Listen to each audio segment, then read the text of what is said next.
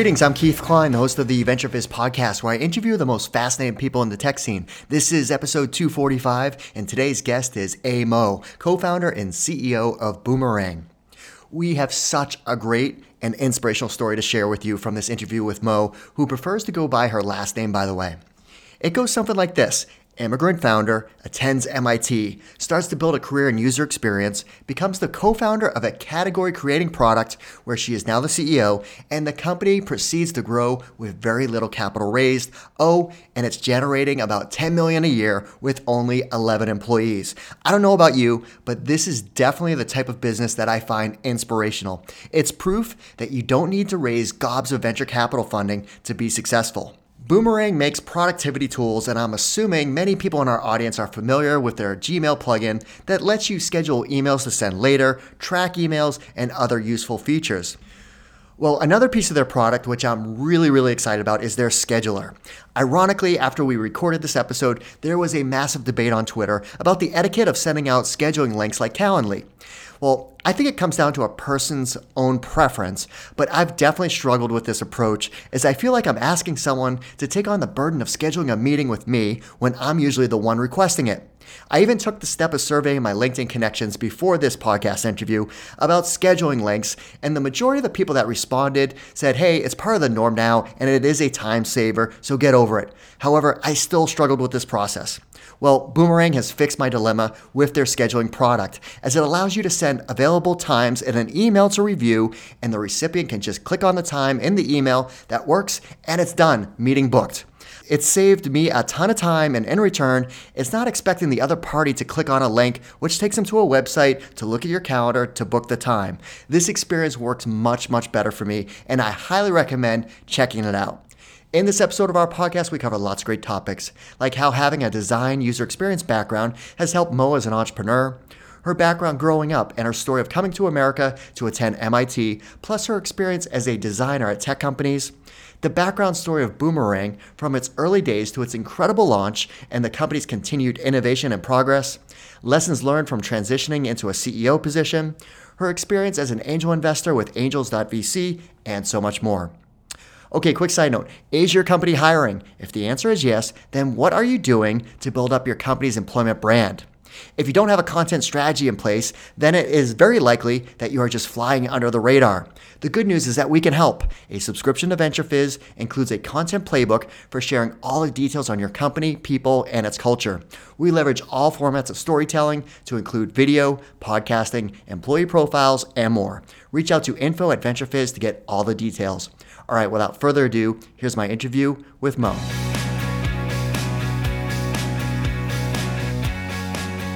Hi, Moah. Thanks so much for taking the time. Thanks for having me. I'm excited to talk to you because, uh, you know, not only am I a, a follower of your company since the early days, because we're going to talk about the history of, of Baydin or Boomerang that most people know it by, because uh, I've been a student of different accelerators, especially Techstars, and you were part of the early Boston class. I've been following the company mm-hmm. since then. So I'm excited to hear the whole history, which is a phenomenal story, incredibly inspirational for other entrepreneurs to hear about. But before we get into that, I want to talk about your background. So when I looked at your background, you know, you come from more of a design user experience type of background. So I was just curious, because most of the entrepreneurs I talk to, they come from all different paths, but I've never talked to someone with that design oriented background. So, how do you think that has helped shape you as an entrepreneur? Yeah, I think it really helped for mostly around clear communication, right? Because as a UX designer, you're always trying to think from the user point of view who you are talking to, what do they know, what do you need to say? So, it really helped me get very much on point about knowing who your audience is, whether if it's a potential investor, a customer, you know, your team members, talking to business partnerships, you know how to present which information at the appropriate level of detail, right? That's what designers and UX designers are particularly trained for. So even small details like in my email signature, right? My phone number is in a tappable format because I am thinking about, oh, the person might be on their phone and they need to talk to me last minute because they need to reschedule a meeting, right? So that level of detail understanding of where the other person is really help as an entrepreneur because a lot of the time we are either convincing somebody of something, selling something, right? Talking about collaboration, all of that come down to communication. And I actually wrote a user guide on how to interface with me for my team. so what were the details on that? Uh, things like, you know, what I find uh, really distracting or the type of communication that I expect from them, the type of communication that I do, uh, the level of distractibility I have. So I am we're a productivity company, so we think a lot about flow and how people work. So I will put down as like I have this ability to really get like zone out of everything and focus on what I'm doing. And I, especially when we were in the um, office, right? People would find me unapproachable because like they would might they might ping me or they might talk to me and I just don't hear it. Like I was so zoned into something that I was like, I'm not being unapproachable. I'm not ignoring you because I have this tendency to completely block out the whole world when I'm doing something. And then I just come back out. And, you know, when I come back out, I'll respond to you. And in case I forget you are, you know, you're okay to ping me again, I will not find you annoying for pinging me twice. And things like that, right? That's a, the basically like, if you are a software, how would you interface with me? And writing out that guide really helped. Well, I, have seen some people publish that online. Like they've done. Oh that, yeah, yeah, yeah. I've seen similar things out yeah. there in the wild, in mm-hmm. the wild. So, uh, and that that's a superpower to be able to do that, to be able to get that laser focused. I guess so. I think it's kind of like I am very either completely distracted and you know always going from one thing to another, or completely focused. I don't really have an in mm-hmm. between. Yeah, yeah. I always find I'm highly distracted. And when I find that zone, like I found it this morning, actually, I found like a three hour zone where I got so much done. I felt good about myself that productivity, like I didn't just do the immediate shiny object things. I got a ton done that was moving things forward for what matters to VentureFizz. Exactly. Like the strategic things that are not exactly urgent, those things can tend to get punted. And you need to find time for your deep work at some point of the day, right? It really depends on your natural rhythm. And for some people, it's in the morning. For me, it's probably like early afternoon or right before the end of the day because I'm a night owl. Got it. Okay. All right. Well, let's rewind the clock. So, where did you grow up and what were you like as a child? Uh, I grew up in Burma. Uh, so, I grew up in a basically on top of a factory, my parents' factory in Rangoon, Burma. Uh, I was kind of like a little bookworm even as a little kid. I was always reading uh, going into a corner. But when i'm not reading and have friends and other kids around we're just there was no you know after school activities and structure learning any of that. We were just roaming around the neighborhood running around climbing climbing the roof climbing the trees and playing all day. Uh, we have my parents are kind of like a strange like the exact opposite of tiger parents. So for like asian parents that was like kind of i think i loved that freedom as a kid. Like we would just you know do self-directed. Everybody's playing. There's a lot of creativity. And that type of freedom is kind of hard to find these days for kids Mm-hmm. Yeah, no, it's so much different now, and it's yeah. it's kind of sad. Like the phones, the phones, the phones. Oh yeah. Yeah. Now the um, so you went on to study computer science at MIT. So mm-hmm. what led you down that path, and like what what was like your first computer? Uh, my first computer was probably a 386 back in the early 90s in Burma. So I was lucky enough to have, you know, one of the early computers for Burma, right? And we didn't have internet. We, we never really have connection to the outside world because we were under a dictatorship and they censor everything that comes in. But I was kind of like a little bit ahead for Burma time, right? In the 90s here, kids are on internet and they have emails and they have Google. We were basically you know, like you have this little 386 that's not connected to anything. You can play some games and you can do some programming. And so mostly like tinkering around, but it was not like a serious interest. I was never really meant to be a computer science major. I meant to, so the story I ended up at MIT is completely like a lot of random things that happened that connected. Uh, Burma was a country and a lockdown. We couldn't really go to college right after graduating from high school. You have to wait your turn because of a prior part of the com- uh, country's history where they were punishing the colleges for starting the revolution to get democracy.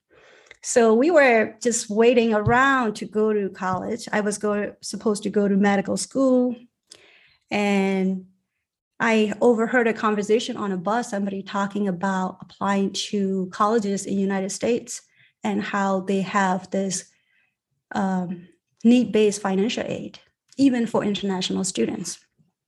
So I kind of went from not knowing, you know, any possibility about going and studying in US to and also like not knowing what MIT was to getting the acceptance letter in the mail in about three to four months just from coincidental overheard follow you know ask them hey what's going on? How do you do this? And then one guy who was a doctor he's a anti-government journalist and he went to harvard for a master of public health he came back because he overheard a conversation from uh, nepali students at harvard talking about the need-based financial aid. And so he's like, you know, Burmese students need to know about this. So he started doing this small gathering in his backyard and people's houses. And like, you're not supposed to gather without government's permission in Burma, right? If you have more than five people that didn't have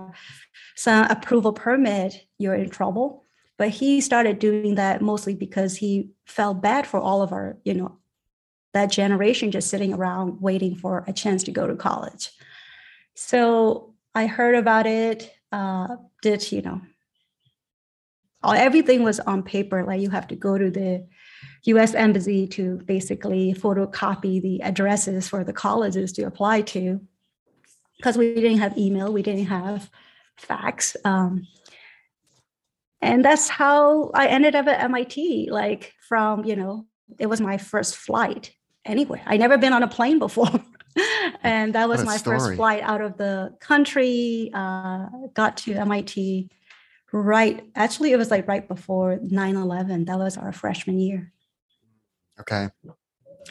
So what what was it like? So you land in Boston and you head over to Cambridge. I landed in like, New York because I have York, family okay. friends who will like pick me up and then they put me on the Chinatown bus. I don't know if you remember. Yeah, sure. Yeah. New York to Chinatown bus, yeah, and then yeah, so you know, got to Boston with the Chinatown bus.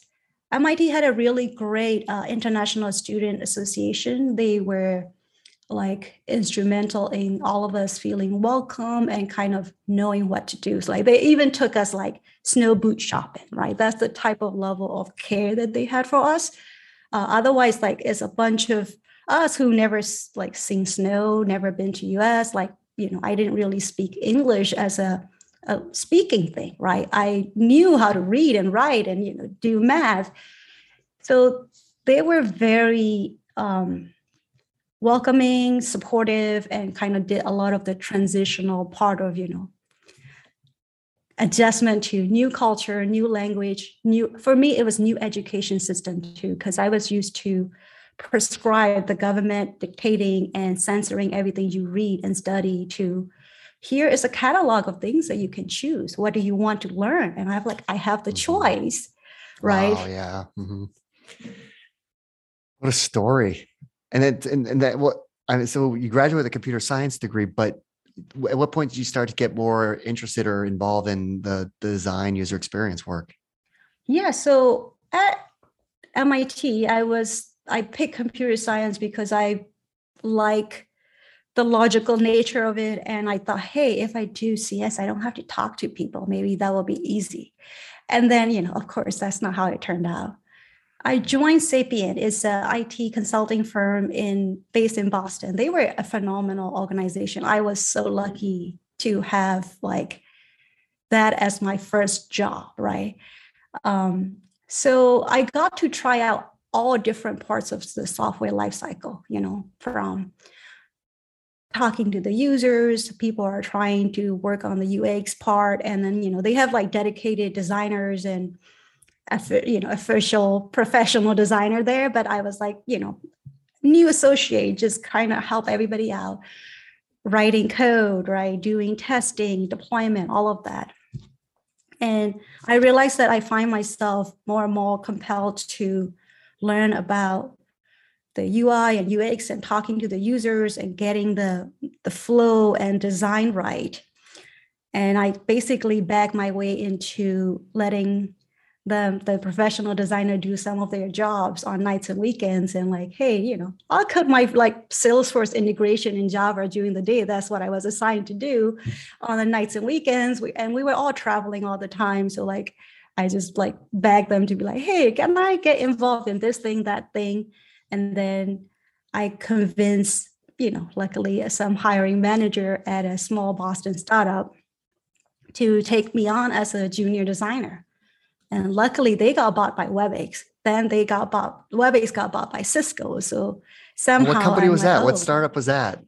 It's called Web Office. I don't know if you remember back in the early 2000, uh, they were in Burlington, and yeah.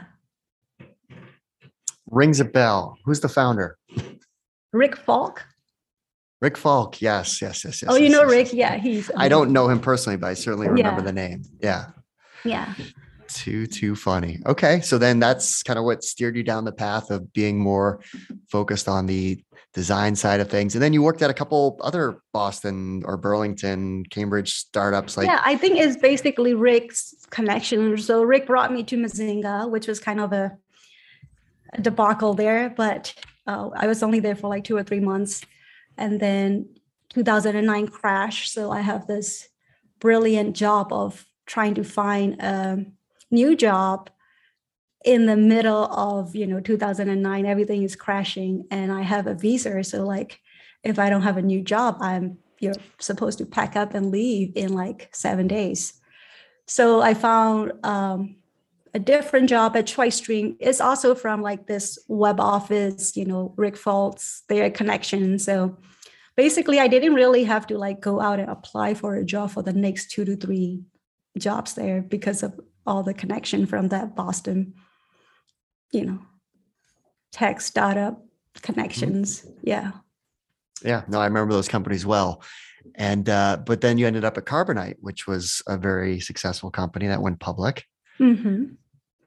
Carbonite, I started, and then by then I was already helping out with Boomerang um, on nights and weekends. So, like, you know, I go to my even starting from like TriStream and then Carbonite Day, I go to my work, come home, you know, work with Alex on some of the front end stuff or like help him out with different things and then go to sleep, go back. So I was already doing that. And so I didn't last very long in Carbonite and decided to do full time with Boomerang. Okay, so now, so how did you meet Alex Moore? Was that through MIT? Yeah, we were same major, same class. We actually met mainly because I was always late to classes. uh, he noticed me walking in late for every class, and we were, you know, we happened to be in like two to three classes together, and we started dating in probably end of junior year. But we took like some classes together, so we knew we could work together very well, even in college. And then he went to join a, I don't know if you know analog devices sure, yeah. up mhm. in Wilmington. Yeah. And then I was, you know, at different software companies and we would just work on like hobby site projects on our no, nights and weekends. So we built some like text breakdown project where it breaks down your federal tax dollars and where it goes to. Oh, really? Okay. So you guys were always working on these side projects together. Yeah, we were working on side projects mostly for fun and mostly because Yeah. like, oh, nobody's doing this. And like, you know, we knew that uh, typical American doesn't know how much, you know, the federal government is spending on like defense versus foreign aid versus, you know, different things. So we're like, oh, let's build this and see how it, you know, how it works.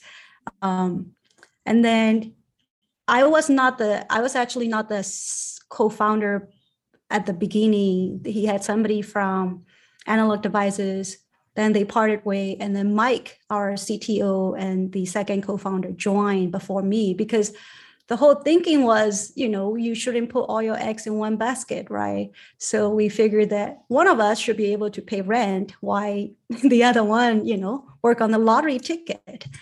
And so I try to basically resist not joining and have you know all our eggs in one basket for and be like tie all our financial future into one thing but we kept working on nights and weekends and having fun so at the end we are like okay this makes sense and let's do this so I w- I actually joined as the third co-founder at the end of 2010 2010. Okay.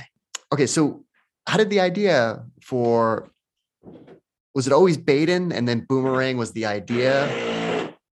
So the name of the company is called Baydin because it means foretelling the future with magic in Burmese. So we wanted to build software that feels like magic to the user who is using it. And it was always about productivity. So the first product that we were the bidding, the product was named after was like to actually figure out what you need in your files as you write an email. So it was a little bit ahead of its time for when we are talking about 20, 2009, 2010. Um, and you were supposed to like kind of like crawl through company SharePoint and find out, you know, what files and people are related to the topic that you were writing the email about. Because what we found was like in big companies, and we were in big companies at the time, people don't know what your coworkers are working on. And sometimes they will find themselves working on the third circuit of the same kind just because they are in different offices, right? So we were trying to like solve that problem, but we were, you know, all engineers and didn't really know how to work with CIOs and go and be like sell it to big companies. And so we were trying to get that off the ground, have the prototype. And as we keep showing it to people, they're like, you know, this is neat. And I, you know, if the company agreed to install it in our SharePoint and deploy it to everybody, I could see a lot of value in it. But you know what I really need is, you know, I need the ability to get emails at a different time. And we were finding it in ourselves, like, you know, our jobs too, that hey, like nobody is innovating on these very basic features that they should have as part of the email client. And there were people coming up with kind of little life hacks around it, right? Make a different folder and you put it there and then you move it up. And so we're like, why don't we build the things that people are building their own manual hacks around and make it actually usable and automated? So we started building that and showing it to people, and they're like, "Oh my gosh, I need this! Can you give it to me?" Even though like it was, you know, we had no website, nothing, and it started to spread among the friends and friends. You know, they're like, "Okay, this is great." Let you know, and you know what you need. You also need to uh, let me schedule an email to send later, and so we basically build two buttons that go into Gmail with you know Greasemonkey script because we didn't really have APIs and uh, like none of the things that we have today as a Gmail as a platform was there. We hack our way into it. And that's how it came to be. And then I name it boomerang because we're like, oh, it goes away and it comes back, which Brilliant is a brand. neat, yeah, appropriate. But I think now that we're, you know, expanding way beyond just the email productivity features, Mhm. But the brand is pretty solid and has a pretty good following. So we're like, okay, we're just gonna expand everything under this brand. Yeah, it's a great brand where you have that credibility and you can expand into other different areas. So, like, were you so the Techstars? Like, how did that help you get started? And then sending out those initial invite codes and then seeing this thing get downloaded and and then you started to build like the um like like a, a wait list too right? Like there was a waiting list like that, that's something that companies do now but that was ahead of its time too. Yes it was. Uh, we wanted to hack kind of how to get viral on twitter and we didn't know like we didn't have any marketing experience right? It was three developers trying to launch something and we are like, okay. And we also didn't know how well our servers will handle at the time. So we figured, okay, if we do an invite code and make it so that like if you tweet, you know, you will actually get to the top of the list and get the beta early on. Ah. And at the first day, I was the one doing it manually, like looking at the Twitter and and like giving people invite code with DM. And then like once we saw like this is not sustainable, we wrote a Python script to do it. Got it. Um, okay. Um, yeah. So that was mostly like to, you know, not knowing how well our servers will function and wanting this like water spread because we didn't know how to really launch a product, right? Mm-hmm. But when you have that product that actually is like easy as far as the end user understanding the value and that word of mouth it just spread like wildfire right like you had like 25,000 downloads at the couple days when you're just launching this and just you know no promotion i think there was like a giant need in the market that nobody's doing right mm-hmm. and mm-hmm. it was so simple the value prop was so simple to get everybody has thought of okay i wish i could just punt this for a little bit and come back or I wish I could schedule email to go out later. And we went to, you know, kind of the life hacker crowd where they were always tinkering and trying to find this tool that they've been needing. So I think everything kind of lined up perfectly. We were the first, you know, in the market. People have been needing it. And there was also in the early days where people were not so paranoid about, you know, installing some random developers tool in their inbox, right? Good point. Yes, things were safe then. You could just download stuff and not we worry. We were looking it. pretty sketchy at the time, and then like over time, when you look back, you're like, oh, you know, like that was such a spectacular launch, and we didn't know, like, we didn't know what a expectation for a proper like software launch is supposed to be. So I think we got kind of like spoiled. um, we didn't know how unusual it was to have a blockbuster launch like that, right? We have like probably 80,000 download in the first month. And wow. that's the that's the numbers that people would love to have. Yeah. And we didn't know because we were first time founders, have no concept of what's the proper way to do things. There's a little bit of like not knowing makes you, you know, just kind of more brave and do crazy things and and they worked out. Well, it reminds me of you know Dropbox. Like you were there the same time as Drew Houston too. Like, did you know him at all? Or yes, he was actually our class at MIT, which means we will never be the most successful founders from our class. but same like experience of starting a product, being more of an engineer, and having that viral component coefficient or whatever that sparks just massive interest and download. Yeah. Yeah the same thing with dropbox right? They they had a great need of the product. Nobody is doing it and the product just so simple so easy to use. Boom everything just follows so at what point did you you're like okay there's something here and you started to monetize it? Mm-hmm. so we started out right everybody is free they are using it there is no limit to anything. And i was doing a lot of the user research on like hey how are you using it? What's your job? Like how do you use it in day to day? And we started to get emails so from the very beginning day one of our company's founding we always respond to every single customer email right so they email in and they ask about things and we you know fulfill different feature requests and answer questions and a lot of them started to ask, hey, how can we give you money? Because I am getting a lot of value out of this. Can we donate to your project?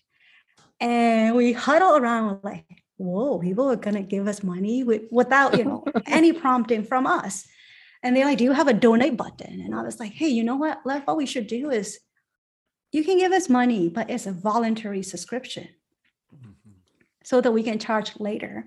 And the other part is like, we just wanted to be, you know, considered as legit instead of some hobbyist that you donate to. We're like, right. oh, no, this is a business. So it's going to be a voluntary subscription. And we started getting people just PayPal, PayPaling our account as a voluntary subscription. So like in the, you know, line of like, why did you pay this for? And we say one year of boomerang voluntary subscription. And that got us to really understanding about pricing, right? So because we prime it as as subscription, people decided to pay us in the order of $12, $24, $60.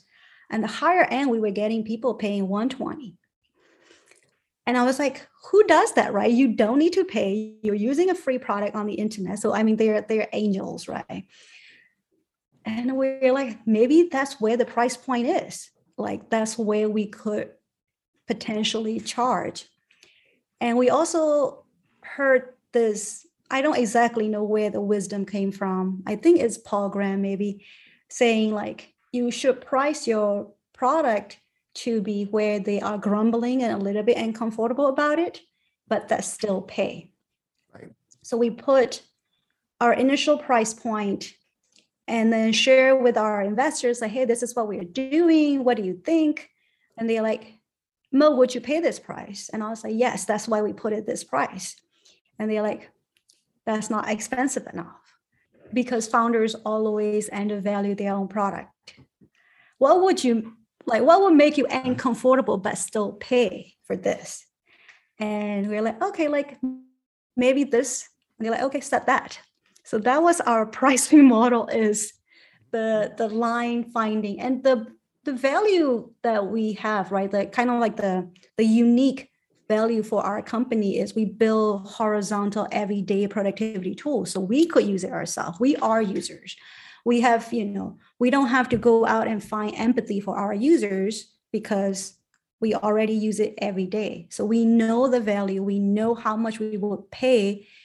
And the other funny part is in the early days um, amazon s3 sometimes goes down and then we would get so many like customers just angry well they weren't customer yes they were free users angry, desperate. So the whole the product market fit like, well, how would you feel when your product, if this product goes away? We have so much validation about like, you can't have this down. You know, I, I my business depend on this. Bring it back.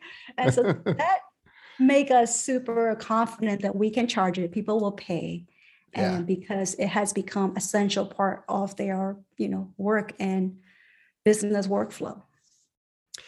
So what's amazing about your business, and I think incredibly inspirational for other entrepreneurs, is you've built this business with an initial investment of 400,000. So I assume that was shortly after Techstars, you raised some seed. Yeah, mm-hmm. yeah we moved out to Silicon Valley and um, just raised that end of 2010 or 11, like 2010, I believe. Yeah. Okay.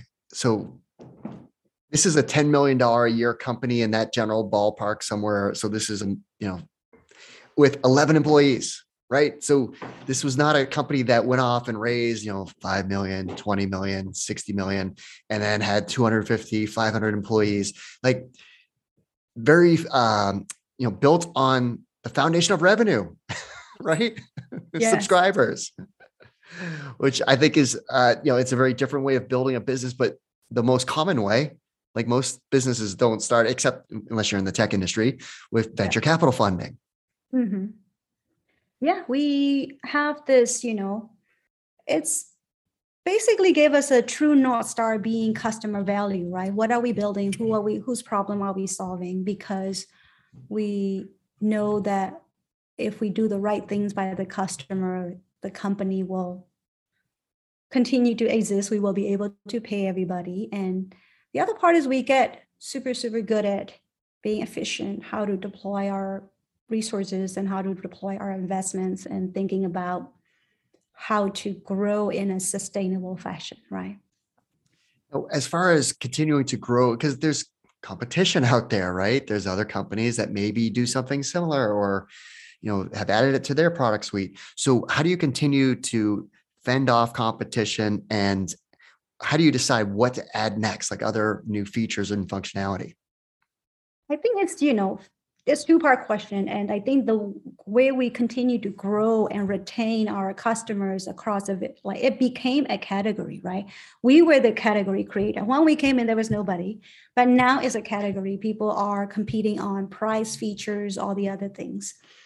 And i think we continue to serve our customer by having fanatical focus on what they need what is the top you know top of their needs and future needs that they are going to have and staying true to our vision of making sure that everyone have more time for what matters to them. And for us the the product roadmap like people ask me a lot about like how do you build your you know product roadmap and new features? And how do you know what to build next it's usually an intersection of our own need. As I mentioned, we are our own users of our own product, so we know what is coming up in our lives and usage. And like now that we solve the, you know, this problem and that problem, what's the next one? Uh, we will see the customers repeatedly asking for the same thing and you know getting louder and louder about it. And then the other part of the three prong is the technical innovation. So we always are looking out for what can we do with today's technology that we couldn't do before right? So respondable is an example of it where we can do a real time natural language processing to understand what you're writing and give you recommendation on how to get it better. And also knowing like how to really evaluate the quality of the email that you're writing that couldn't have done it. We couldn't do this, you know, 10 years ago. We couldn't do it 15 years ago. Now technology is there, the server speed and everything else is there, right? Now we can do it. So that's the like the the bringing the the right at the apps like you know at the end of the technology boundary pushing it and making sure we bring the next generation and then the meeting scheduling stuff, right? I think we use it to book this one. We did, yeah. because yeah. I was doing um, some angel investments in you know early 2020 and late to 2019. I was doing a lot of meetings, and I am meeting other founders. I am meeting you know other angel investors to learn from them, and doing a lot of networking. And I was like, we don't have a tool that works, right? I I used, I try to use whatever's on the market and it was just not solving my need. So we set out to like, let's solve this problem and how do we build this? Yeah, because it, it, was a different experience. Like the competitors generally send you to a URL to go book something, and um, it was just all right there, and it was just simple, right? And uh, you know, because I, I I had to train myself. I literally about two months ago sent out a uh, a message to link my LinkedIn community saying, "Hey, how does everyone feel about schedulers?" Right? Like, because I just feel like I'm asking someone to book time with me, yet I'm putting the task on their shoulders to look at their calendar and match it up with mine. I feel I feel like that's rude. Um, and the feedback I got was like, "No, it's just how things are done now. Get over it. Just you know, use the product." Blah blah blah. But your experience was different. It wasn't self-assuming like go to my url and look at my schedule to see what works for you. It was like oh here's all the times i'm free. How about one of these? You know it was very matching oriented versus go do a task. Yes it feels very um we wanted to start every relationship on an equal footing right? If you send right. a scheduler that feels like i am pawning off this you know finding a time that works for you there's a whether if is there or not, there's a little bit of perception of lack of caring, right? And we wanted to make sure that the person who is receiving the the times feels like, oh, the sender really cares about meeting with me. They pick out these times for me, putting it in right there where is it convenient for me. And the recipient can actually overlay their own calendar, you know, and find the time and one click, everything is in email. I think it's thinking about that's what I mean by like staying true to our vision is our vision is to make sure that productivity doesn't come at the expense of our humanity right? Because productivity always is about efficiency. People optimize you know how quick and how fast and how efficient it is for you the sender because a lot of productivity tool only cares about their users. For us it's like productivity is not just about your users it about the people in the whole ecosystem that is interacting with your users right? So the the care for the other side like you know the person who is scheduling with you who's using our product is not really paying us directly right? But we want to make their lives easier too and faster and smooth. And at the fundamental level when you're meeting somebody for the first time you really don't want to start with the weird power dynamic feeling of oh i made you schedule it on my thing right? You want to be like i care about you. I want to meet with you. Here are the times. Yeah that's that's incredibly right. I mean it's very real. That it was just the, my own personal feeling. I'm like it's almost like a power trip. Like oh go book some time on my calendar. I just like i'm like I, that's just not how i'm wired. It's like let me get your schedule and let me book time that's convenient for you not what's so anyways i think the way you've designed it is brilliant like the one thing is like we're not making it harder for the sender. Like for the sender, it's as right. easily used as equally easy. Like I, I'm, you know, it looks like I mm-hmm. pick out those time for you, but I didn't. I just clicked two clicks and it generated. Well, like a good designer, it was the user experience where it was like, wow, yet yeah, it generated on its own. So it, yes. I mean, yeah, it was amazing. So now you transitioned into the uh, role as CEO uh, last July, I believe, or sometime in the summer. So, so what have been your lessons learned of you know making that transition, and what advice would you have to others on on on that role?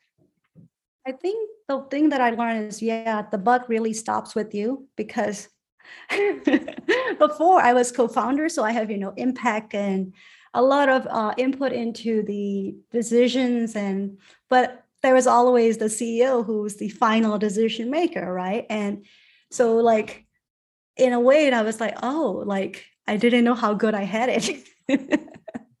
now I'm like, okay, this is all your decision. This is like everything really ends with you. So that's something that I, you know, I think I should have known, but like until you do it, you don't know.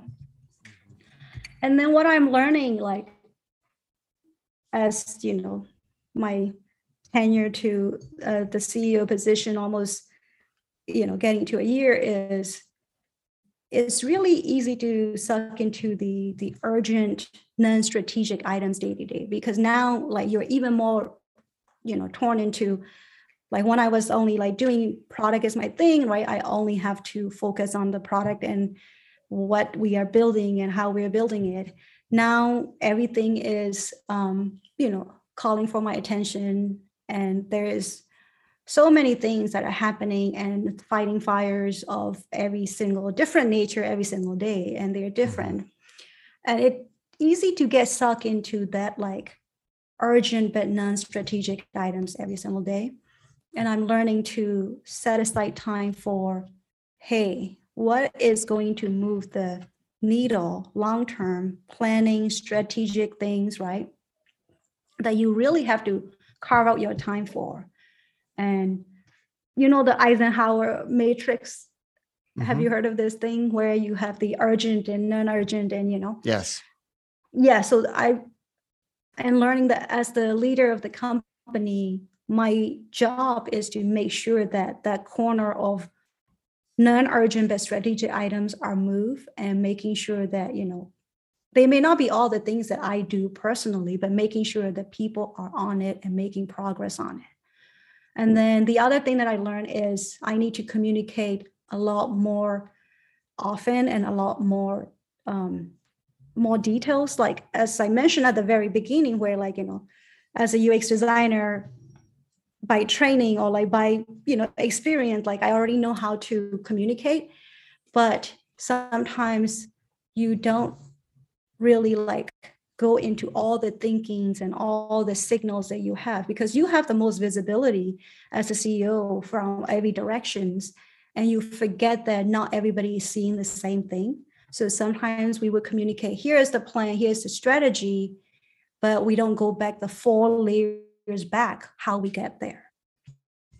And that's what I'm learning, and that's what I'm trying to do a better job of. Now, you also talked about you started doing angel investing, and you're a founding member of Angels.vc. So, mm-hmm. so talk talk about that group or what you've been doing as it relates to investing. Yeah, uh, we so that group started out as just kind of like an informal dinners in San Francisco with some people, and I got connected to one of the founding partners um, through a company that I invested in. So I was doing some angel investing on my own anyway, and one of the companies that I invested is called Noya, and they're doing carbon capture. So he was like, "Hey, like, do you want to meet, you know, my other investor who is, you know, super well connected in especially the clean tech startups?" So I talked to her, and she said, "Oh, we have this informal Slack group." And at the time, it was just like a Slack group that people just go on and talk about. And then over the pandemic, we started to see what a need we have for getting other women angel investors a place to start out their investing journey so there is a little bit more of the organization and you know trying to get it a little bit more formalized so we now have a, a website and you know member lists and a, a group to kind of like get new members onboarded into the thing. Um yeah when we first started it was just like a you know a group of people meeting for lunch and sometimes and you know talk on slack.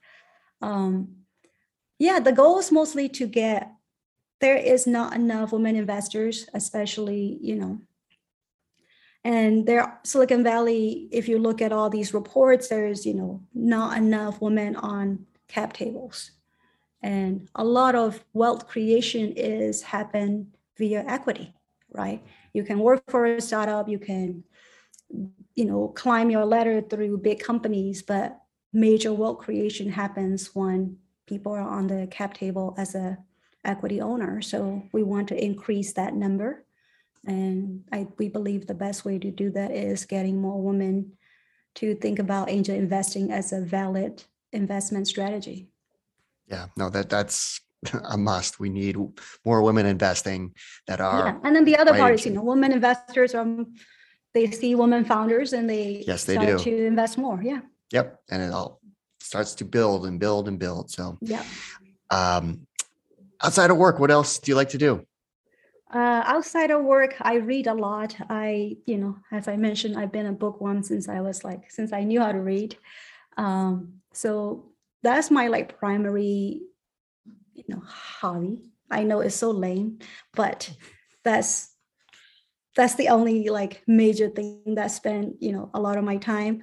Um, i got an indoor um, hydroponic gardening thing uh, it's called oh that's cool. Gar- garden or g-a-r-d-y-n so I, i'm not sure if you're supposed to pronounce as a garden or garden or whatever and i'm growing some vegetables indoor i know it's crazy because we live in you know california i can right. definitely yeah. grow things outside but we have deers that come into our yard and eat everything. Ah. So I tried to start a garden last summer and it got eaten by the deer three times. Okay. And I was like, okay, I can't do this. Like, I can't keep fighting them. So I'm going to put it inside and see maybe I'll get to eat what I grow. So, what are three apps that you? What are three apps that you can't live without? Uh, it's not exactly an app, but it's more like a service called Flow Club. It's a web service where you get together with you know basically strangers and get into flow together. So you go on and everybody set their intention for the hour or the time frame and then you go on mute video on so you have some like company and you work together and then at the end of the hour you talk about you know if you got into um, flow and like if you actually got the task that you set out to do done and it's been amazing. We got i started like using it and then it kind of spread into the company and now half half of our team is using it too. Wow i'll have to check that out. I haven't heard of that yet. Yeah. Okay. Yeah i think you'll need a beta invite so i can get it to you. Okay. How about two others uh, the other one is not actually an app again is a device called remarkable 2 um, so it's an e-ink tablet and you know people this is the like best device that i've seen that really gets you the writing, the feeling of writing really well. Um, and I use that with some templates I got off, you know, Etsy to kind of do the bullet journal type of thing. And it's it's gotten me so well organized and like on top of my note taking, thought organizing game. And then the last one I think is huh, Slack, I guess. I, I want to live without it, but I can't. Well, Mo, thanks so much for taking the time to walk us through your background story, which is incredibly inspirational. Um, the great work you've done in building a company that's been successful and has helped so many people with their productivity. And it's been a company that I think other entrepreneurs would absolutely admire in terms of how you built it. And obviously the great work you're doing as an investor now. Well, that's our show. I hope you found it useful and entertaining. If you did, please make sure you subscribe so you'll get future episodes. Also, please consider leaving us a five star review and share this podcast with all of your friends and colleagues in the industry. It all really helps us out. Last but not least, don't forget to visit venturefizz.com, the most trusted source for tech and startup jobs, news, and insights. Thanks for listening, and I'll see you next time.